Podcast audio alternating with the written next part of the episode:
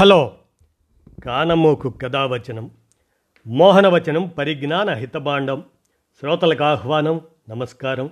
చదవతగునెవరు రాసిన తదుపరి చదివిన వెంటనే మరువక పలువురికి వినిపింపబూనిన ఏ పరిజ్ఞాన హితభాండమవు పో మహిళ మోహనవచనమై విరాజిల్లు. పరిజ్ఞాన హితబాండం లక్ష్యం ప్రతివారీ సమాచార హక్కు ఆస్ఫూర్తితోనే ఇప్పుడు డాక్టర్ దేవరాజు మహారాజు విరచిత అంశం. ప్రజల చేతిలో ఆయుధం సైన్స్ కావాలి అనేటువంటి అంశాన్ని ఇప్పుడు మీ కానమోకు కథావచన శ్రోతలకు మీ కానమోకు స్వరంలో వినిపిస్తాను వినండి. ప్రజల చేతిలో ఆయుధం సైన్స్ కావాలి ఇక వినండి. ప్రతి ఏడాది ఫిబ్రవరి ఇరవై ఎనిమిదిన మన దేశంలో National Science Day NS day NSD దాన్ని నిర్వహించుకుంటున్నాం. అదే రోజు మన శాస్త్రవేత్త సర్ సివి రామన్ దేశానికే కాదు మొత్తం ఆసియా ఖండానికే తొలి నోబెల్ బహుమతి తీసుకొచ్చారు. దానితో భారతీయ వైజ్ఞానిక ప్రతిభ విశ్వవ్యాప్తమైంది. ఆయన తన పరిశోధనల్ని రామన్ ఎఫెక్ట్ ఆ పేరుతో ఇరవై ఎనిమిది ఫిబ్రవరి పంతొమ్మిది వందల ఇరవై ఎనిమిదిన ప్రతిపాదించారు. ఆ రోజును గుర్తు చేసుకుంటూ దేశ ప్రజల్లో వైజ్ఞానిక స్ఫూర్తి నింపడానికి ఫిబ్రవరి ఇరవై ఎనిమిదిని జాతీయ వైజ్ఞానిక దినంగా నిర్వహించుకుంటున్నాం. అయితే సర్ సివి రామన్కు నోబెల్ పురస్కార ప్రదానం పంతొమ్మిది వందల ముప్పైలో జరిగింది. అధికారికంగా ఆ రోజును సైన్స్ డేగా ప్రకటించాలని National Council for Science and Technology Communication NCSTC భారత ప్రభుత్వాన్ని కోరింది. ప్రభుత్వం పంతొమ్మిది వందల ఎనభై ఆరులో ఆమోదించింది. ఆ తర్వాత మొదటిసారి సైన్స్ డే ఇరవై ఎనిమిది ఫిబ్రవరి పంతొమ్మిది వందల ఎనభై ఏడున జరిగింది. ఆ తర్వాత ప్రతి ఏటా జరుగుతూనే ఉంది. కాలక్రమంలో దీనిలో కొన్ని మార్పులు జరుగుతూ వచ్చాయి. వైజ్ఞానిక విషయంగా ప్రతిభావంతంగా జనంలోకి తీసుకుపోయిన వారిని గుర్తించి ఎన్సిఎస్టిసి మొదటిసారి నేషనల్ సైన్స్ పాపులరైజేషన్ అవార్డు పంతొమ్మిది వందల ఎనభై ఏడు నుంచి ఇవ్వడం ప్రారంభించింది. ఈ కార్యక్రమం ప్రతి ఏడాది ఇరవై ఎనిమిది ఫిబ్రవరిన కొనసాగుతుంది. ఇది కాకుండా దీనికి మరొక విషయం కూడా చేరింది. ప్రతి ఏడాది సైన్స్ డేకు ఒక ఇతివృత్తం థీమ్ దాన్ని ఏర్పాటు చేసుకొని దాని ప్రకారం కార్యక్రమాలు నిర్వహించటం ఒక ఆనవాయితీ అయ్యింది. Crop for drop wealth from waste blueprint of life ఇటువంటి ముఖ్యమైన విషయాలపై కృషి జరిగింది. ఈ రెండు వేల ఇరవై మూడు ఏడాదికి సంబంధించిన theme global science for global welfare well being అంటే విశ్వశ్రేయస్సును దృష్టిలో ఉంచుకొని ఏర్పరచుకున్నది ఇది. సైన్స్ డే సందర్భంగా చేయాల్సిన కార్యక్రమాలు అవి ఏమంటే ఒకటి నిత్య జీవితంలో సైన్స్ ప్రాముఖ్యతను గ్రహించే విధంగా కార్యక్రమాలు రూపొందించుకోవాలి. రెండు మానవాభ్యుదయానికి ఉపయోగపడే వైజ్ఞానిక పథకాలకు రూపకల్పన చేసుకోవాలి. సమాజంలో వైజ్ఞానిక అవగాహన పెంచడానికి కృషి చేసిన చేస్తున్న వారి అభిప్రాయాలు తెలుసుకుంటూ ఉండాలి. వాటికి ప్రాధాన్యత కల్పించాలి. ఇలా ఆ మూడు అంశాలు ఇక సైన్స్ డే పాఠశాలలకు కళాశాలలకు విశ్వవిద్యాలయాలకు మాత్రమే పరిమితం కాదు. అన్ని పౌర సంఘాల్లో దీన్ని ఘనంగా జరుపుకోవాలి. దేశ పౌరుల్లో ముఖ్యంగా బాలబాలికల్లో సైన్స్ పట్ల ఆసక్తిని పెంచడానికి దీన్ని ఉపయోగించుకోవాలి. సైన్స్ డే సందర్భంగా ఉపన్యాసాలు వైజ్ఞానిక ప్రదర్శనలు ఊరేగింపులు పోటీలు మొదలైనవి నిర్వహించి జనంలో అవగాహన పెంచగలగాలి. ఎవరి పరిశోధనల్ని గుర్తించి సగర్వంగా మనం నేషనల్ సైన్స్ డే నిర్వహించుకుంటున్నామో ఆ మహానుభావుడు మహాశాస్త్రవేత్త భారతరత్న సర్ సివి రామన్ గురించి ఆయన మహోన్నత వ్యక్తిత్వం గురించి కూడా మనం ఇక్కడ కొన్ని విషయాలు గుర్తు చేసుకుందాం. ముఖ్యంగా నేటి యువతరానికి బాలబాలికలకు ఆయన ఆదర్శప్రాయుడు. వారంతా ఆయన జీవితం నుంచి ఎంతో స్ఫూర్తిని పొందాల్సి ఉంది. ఇక్కడ నేను కొన్ని విషయాలు మాత్రమే వివరిస్తున్నాను. వాటి ద్వారా ఆయన ఔన్నత్యాన్ని ఎవరికి వారే బేరీజు వేసుకోవాల్సి ఉంటుంది.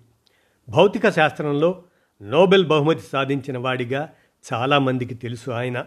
కానీ ఒక మహోన్నతమైన వ్యక్తిగా జాతీయవాదిగా దేశభక్తుడిగా చాలా కొద్దిమందికి మాత్రమే తెలుసు. నేటి యువతీ యువకులు రాజకీయ నాయకులు స్వలాభం కోసం దేశాన్ని అమ్మడానికైనా సిద్ధపడే కుట్రదారులు పైరవీకారులు కార్పొరేట్లు ఆధ్యాత్మిక గురువులు ఆయన జీవితంలోంచి ఎన్నో విషయాలు తెలుసుకొని ఆచరించాల్సి ఉంది. వైజ్ఞానిక పరిశోధనా రంగంలో రాజకీయాల జోక్యం ఏమాత్రం సహించని సివి రామన్ బెంగళూరులోని ఇండియన్ ఇన్స్టిట్యూట్ ఆఫ్ సైన్స్. దానికి డైరెక్టర్ పదవి తనకు తానై వదులుకున్నాడు. హాలెండ్లోని ప్రముఖ పరిశోధనా సంస్థ డైరెక్టర్ ఆహ్వానం వస్తే మర్యాదగా తిరస్కరించాడు. ఎందుకంటే జీవితాంతం తన సేవలు మాతృభూమికే అర్పించాలని దృఢంగా నిశ్చయించుకున్నాడు కాబట్టి అలాంటి మరో అతి సున్నితమైన కారణం వల్లనే లండన్ రాయల్ సొసైటీ ఫెలోషిప్కు రాజీనామా చేశాడు. వీటన్నిటికంటే మరెంతో ముఖ్యమైన విషయం మరొకటి ఉంది. భారత ఉపరాష్ట్రపతి పదవికి ఆహ్వానం వస్తే ఆయన ఏమాత్రం తొణకకుండా బెణక్కుండా వద్దు పో అన్నాడు. బాధ్యతాయుతమైన ఒక శాస్త్రవేత్తగానే ఆయన ఉండదలిచాడు. రాజకీయాలు పరిపాలనా వ్యవహారాల మధ్య తనలోని శాస్త్రజ్ఞుణ్ణి ఆయన అణగదొక్కదలుచుకోలేదు. ఏ కొద్దిపాటి ఆసరా దొరికినా విదేశాలకు పరుగులు తీసేవారు. ఏ చిన్నపాటి ఉన్నత పదవి లభిస్తుందన్నా నైతికంగా దిగజారేవారు ఇప్పుడు మన మధ్యే ఉన్నారు. జాతీయ స్థాయిలోనే దిగజారిన దిగజారుతున్న వ్యక్తులు టీవీ తెరల మీద చూస్తూనే ఉన్నాం. సివి రామన్ నెలకొల్పిన జీవిత విలువలు ఉన్నత ఆదర్శాలు కనీసం వీరు అర్థం చేసుకోగలరా అని అనిపిస్తుంది. ఇక ఆచరణ దాకా ఎందుకు? ప్రాయోగిక విజ్ఞానం కేవలం తమకే సాధ్యమని యూరప్ దేశాలు వెర్రవీగుతున్న దశలో బ్రిటిష్ ఇండియాలోని ఒక భారతీయుడు ఏ అవకాశాలు లేని ఒక మారుమూల గ్రామంలో పుట్టినవాడు. నెలకు పది రూపాయల జీతంతో జీవితం వెళ్ళబోస్తున్న ఒక కాలేజీ ట్యూటర్ సుపుత్రుడు. ఆయన విదేశాలలో పెద్ద చదువులు చదవకుండానే పెద్ద పెద్ద ప్రయోగశాలను చూడకుండానే తనకు తానుగా ఒక కాకలు తీరిన శాస్త్రజ్ఞుడిగా తయారై నోబెల్ బహుమతి సాధించి దేశంలో అనేక పరిశోధనా సంస్థలు స్థాపించి సర్వస్వం దేశానికి అర్పించగలగటం కేవలం చంద్రశేఖర వెంకటరామన్ వంటి అద్భుత వ్యక్తులకు మాత్రమే సాధ్యపడుతుంది. తమిళనాడులో తిరుచునాపల్లి సమీపంలో పద్దెనిమిది వందల ఎనభై ఎనిమిది నవంబర్ ఏడున పుట్టిన సివి రామన్ను ప్రపంచం గొప్ప శాస్త్రవేత్తగా గౌరవించింది. అయితే ఆయనలో చిన్నప్పటి నుంచి ఒక భావకుడు ఒక కవి ఒక సంగీతకారుడు ఒక భాషావేత్త ఉన్న విషయం ఎవ్వరూ అంతగా పట్టించుకోలేదు. ఆయనలో వీరందరూ ఉన్నారు కాబట్టే వ్యక్తిగా ఆయనలో ఒక పరిపూర్ణత సిద్ధించింది. వివేచన విశాల దృక్పథంతోనే ఆయన విశ్వమానవుడయ్యాడు. సంగీత ధ్వనులకు విపరీతంగా ప్రభావితుడయ్యేవాడు. లయలో పడి కొట్టుకుపోకుండా వాటిని శాస్త్రీయంగా విశ్లేషించాలని అనుకునేవాడు. ఆ రకంగా ఆయన దృష్టి ధ్వని తరంగాలపైకి మళ్ళింది. ఆ రోజుల్లో వారి కుటుంబం విశాఖపట్నానికి చేరింది. రామన్ చదువుకునే పాఠశాల సముద్ర తీరాన ఉండేది. తరగతిలోంచి చూస్తే లేచిపడే సముద్ర కెరటాలు కనిపిస్తూ ఉండేవి. బాల్యంలో రామన్ సముద్రాన్ని తదేకంగా చూస్తూ ఉండేవాడు. అలా సివి రామన్ను బాల్యదశలో విశాఖ సముద్రం ఎంతగానో ప్రభావితం చేసింది. ఆ తరువాత చాలా కాలానికి తన ముప్పైవ ఏట ఆక్స్ఫర్డ్ విశ్వవిద్యాలయంలో యూనివర్సిటీ కాంగ్రెస్లో పాల్గొనేందుకు ఇంగ్లాండ్ వెళ్తున్నప్పుడు మధ్యధరా సముద్రపు నీటి రంగు మళ్ళీ అతనిని మేల్కొలిపింది. నౌకాయానం చాలామందికి విసుగ్గా ఉంటే రామన్కు మాత్రం ఉత్సాహంగా ఉత్కంఠభరితంగా సాగింది. ఎందుకంటే ఆయన నౌకనే ప్రయోగశాల చేసుకున్నాడు. డెక్ మీద నిలబడి ఆకాశాన్ని చుక్కల్ని నీలి సముద్రాన్ని తదేకంగా పరిశీలిస్తూ వెంట తెచ్చుకున్న చిన్న చిన్న పరికరాలతో సముద్రపు నీటి నమూనాలు పైకి లాగి ప్రయోగాలు జరిపి చూశాడు. అప్పటి ఒక ప్రఖ్యాత శాస్త్రవేత్త లార్డ్ రైలే నీలాకాశపు ప్రతిబింబం సముద్రంపై పట్టం వల్లనే సముద్రం నీలంగా ఉంది అని అన్నాడు. కానీ అది సత్యదూరమని రామన్ నిరూపించగలిగాడు. సముద్రం స్వతహాగా తానంతట తానే నీలంగా ఉందని రామన్ ఆ ప్రయాణంలో నిర్ధారించుకున్నాడు. అది పంతొమ్మిది వందల ఇరవై ఒకటి. తన భారతదేశం తిరిగి వెళ్ళాక ఆ విషయంపైనే విస్తృతంగా పరిశోధన జరపాలని నిర్ణయించుకున్నాడు కూడా. అంతేకాదు ఆ పని చేసి చూపించాడు. కేవలం ఆరేళ్ళ కాలంలో అంటే పంతొమ్మిది వందల ఇరవై ఏడులో రామన్ ఎఫెక్టును ప్రపంచానికి ప్రకటించారు. రెండు మూడేళ్ళు ప్రపంచవ్యాప్తంగా రామన్ ఎఫెక్ట్ మీద చర్చలు జరిగాయి. విశ్లేషణలు పరిశీలనలు జరిగాయి. విచిత్రం ఏమిటంటే పంతొమ్మిది వందల ముప్పైలో నోబెల్ బహుమతులు ప్రకటించడానికి కొన్ని నెలల ముందే సివి రామన్ స్టాక్హోమ్ వెళ్ళి రావడానికి టికెట్స్ బుక్ చేసుకున్నాడు. అదొక పిచ్చి పనిగా అనిపిస్తుంది కానీ ఆయన ఆత్మవిశ్వాసం అలాంటిది. తెల్లవాళ్ళు ప్రాబల్యం ఎక్కువగా ఉన్న చోట ఒక నల్లవాడికి అందున దక్షిణ భారతీయుడికి నోబెల్ రావటం అయ్యే పని కాదని అందరూ అనుకుంటున్న సమయంలో ఆయన తన అచంచల ఆత్మవిశ్వాసాన్ని నమ్ముకుని ఉండటం సామాన్యమైన విషయమా? కేవలం రికార్డుల కోసం కొందరు వెర్రి మొర్రి పనులెన్నో చేస్తుంటారు. కానీ ప్రపంచ యువతీ యువకులు ఎవరైనా సర్ సివి రామన్ రికార్డులను అధిగమించగలరేమో పోల్చుకొని చూసుకోవచ్చు. ఆయన తన పదకొండవ ఏట మెట్రికులేషన్ ప్రథమ శ్రేణిలో ఉత్తీర్ణుడై మద్రాస్ ప్రెసిడెన్సీ కాలేజీలో చేరాడు. అప్పుడు అక్కడ పనిచేసే యూరోపియన్ ప్రొఫెసర్లంతా ఈ కుర్రవాడు పొరపాటున తమ క్లాసుకు వచ్చాడేమోనని భ్రమపడేవారు. ఆ తర్వాత ఆయన తన పద్దెనిమిదవ ఏట లండన్ నుంచి వెలువడే ద ఫిలసాఫికల్ మ్యాగజైన్ పంతొమ్మిది వందల ఆరులో పరిశోధన పత్రాలు ప్రచురించాడు.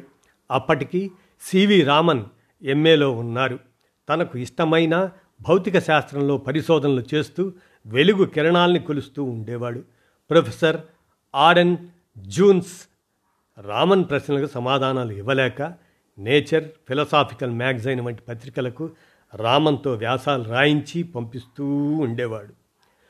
ఒక రకంగా తొలి దశలో రామన్కు ఆయన గైడ్గా ఉపయోగపడ్డాడు. రామంది మామూలు కుటుంబం. ఉద్యోగం చేయటం తప్పనిసరైంది. బ్రిటిష్ గవర్నమెంట్ వారి ఫైనాన్స్ సర్వీసులో చేరాడు. పెద్ద జీతం బంగ్లా వంటివి అమ్మిరాయి. అప్పుడే లోకసుందరితో వివాహమైంది. పంతొమ్మిది వందల ఏడులో రామన్ ఉద్యోగం కలకత్తాకు మారింది. అక్కడికి చేరుకున్న మొదటి వారంలోనే ఆయన ట్రామ్లో ప్రయాణిస్తూ బౌ బజార్ స్ట్రీట్లో ఒక బోర్డు చూశాడు. Indian Association for the Cultivation of Science ఆ సాయంత్రమే అక్కడికి వెళ్ళి వివరాలు తెలుసుకున్నాడు.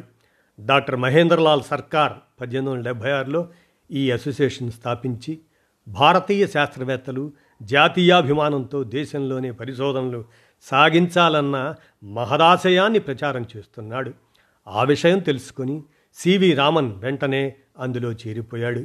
అంతేకాదు నోబెల్ బహుమతికి అర్హత సంపాదించగలిగే స్థాయి పరిశోధనలు కొన్నేళ్ళలో అక్కడ చేయగలిగాడు.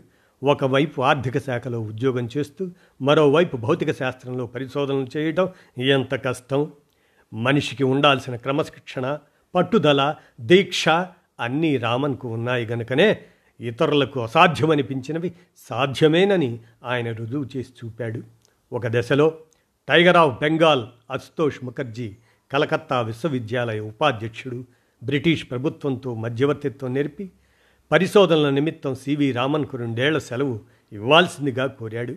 ఈ భారతీయుడి పరిశోధనలపై బ్రిటిష్ ప్రభుత్వానికి నమ్మకం కలగలేదు. ఆ అభ్యర్థనను తోసిపుచ్చి వీలు కాదని చెప్పింది. చివరకు అశుతోష్ ముఖర్జీ నిబంధనల్ని కొద్దిగా సడలించి సివి రామన్ను ఎలిత్ చైర్ ఆఫ్ ఫిజిక్స్కు ఎన్నుకున్నాడు. అది పంతొమ్మిది పదిహేడు.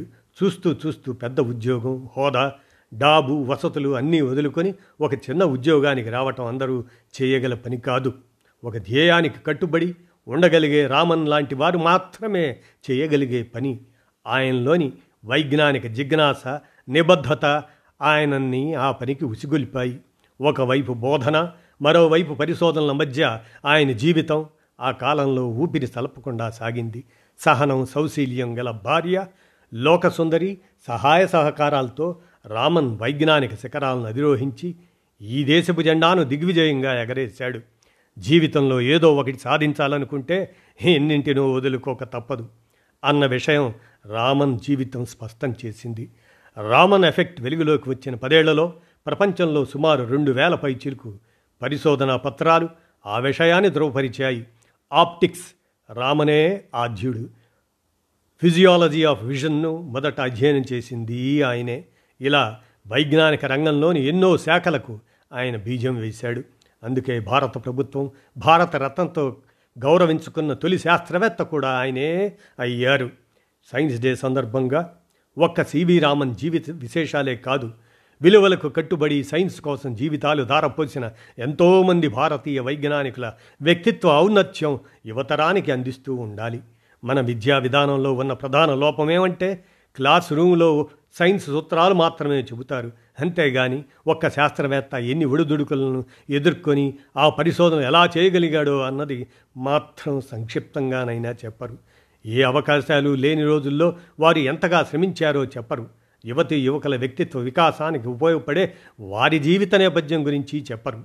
అభిరుచి ఉన్నవారు వెతుక్కొని వెతుక్కొని చదువుకోవాల్సిందే. అందుకే చూడండి పాఠ్య గ్రంథాలు రాసే రచయితలు అవసరమే. కానీ వారికన్నా సరళ వైజ్ఞానిక రచనలు చేసే రచనల్ని జనం అధికంగా అభిమానిస్తారు. అటు శాస్త్రవేత్తలకు ఇటు సామాన్య పాఠకులకు మధ్య సుగమ విజ్ఞాన రచయితలు ఒక వారధిలా నిలబడుతున్నారు. సమాజం వివేకవంతం కావడానికి నిరంతరం కృషి చేస్తున్నారు. మత విశ్వాసాలు ప్రధాన పాత్ర పోషిస్తున్న మన దేశంలో సైన్స్ డే నిర్వహణ అత్యవసరం. ప్రపంచమంతా వైజ్ఞానికంగా ముందుకు దూసుకుపోతున్న తరుణంలో కొందరు మన దేశ పౌరులు మన ప్రభుత్వ పెద్దలు మూఢనమ్మకాలకు పెద్దపీట వేస్తున్నారు. దేశాన్ని మూడు వేల ఏళ్ళ నాటి అనాగరిక సమాజంలోకి లాక్కుపోతున్నారు. ఆ ప్రమాదంలోంచి దేశాన్ని రక్షించుకోవాలి. అంటే దేశ పౌరులంతా వివేకం ప్రదర్శించాలి. సైన్స్ను ఒక వెన్నెముకగా చేసుకొని ప్రగతి పదంలోకి నడవాలి. National Science Day February twenty eighth. ఆనాడు ఆనాడు మనం జాతీయ వైజ్ఞానిక స్పృహ దినం వంటివి. అదే ఆగస్టు ఇరవై పల్లె పల్లెలో వాడవాడలో ఘనంగా జరుపుకోవాల్సిన అవసరం ఉంది. ప్రభుత్వ బాధ్యతలది ప్రభుత్వం బాధ్యత కూడా అది. ప్రభుత్వ సంస్థలది మాత్రమే కాదు ప్రతి పౌరుడిది కూడా. మూఢత్వాన్ని వదిలి చేతనత్వంలోకి రావాలంటే మన రాజ్యాంగంలో రాసుకున్న ఫిఫ్టీ వన్ ఏ హెచ్ దాని స్ఫూర్తిని నిలుపుకోవాలంటే ప్రతి పౌరుడు చిత్తశుద్ధితో పనిచేయక తప్పదు. ఇప్పటి దేశకాల పరిస్థితులను చూస్తుంటే ఇక ఆ దిశలో ప్రతి ఒక్కరూ బాధ్యతగా ఆలోచించాల్సిన అవసరం వచ్చిందని అనిపిస్తుంది. రాజకీయాలు సినిమాలు పూజలు జ్యోతిష్యాలు క్రికెట్ వంటి అంశాలకు ఎక్కువ ప్రాధాన్యమిస్తున్న మీడియా సంస్థలు ప్రజా సమస్యల మీద దృష్టి పెట్టడం లేదు.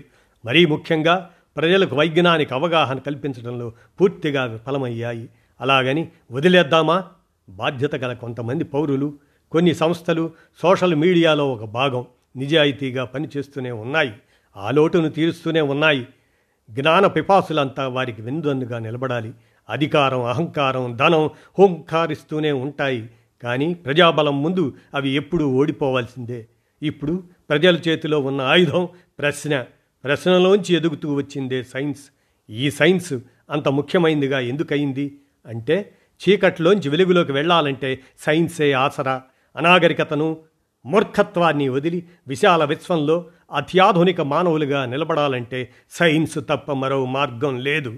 అన్యాయాల్ని అబద్ధాల్ని దుర్మార్గాల్ని ఛేదించాలంటే తప్పదు. అదే సైన్స్. అలాగే ప్రభుత్వాల మూఢత్వం బద్దలు కొట్టాలన్నా ఇప్పుడు ప్రజలు వారికి మన అందరికీ ఉన్నది ఆ ఒక్కటే. ఆ ఉన్నదే పదునైన ఆయుధం అదే సైన్స్ ఒక్కటే అంటూ ప్రజల చేతిలో ఆయుధం సైన్స్ కావాలి అంటూ డాక్టర్ దేవరాజు మహారాజు వీరు అందజేసినటువంటి ఈ వ్యాసాన్ని మీ కానమోకు కథావచన శ్రోతలకు మీ కానమోకు స్వరంలో వినిపించాను. విన్నారుగా? ధన్యవాదాలు.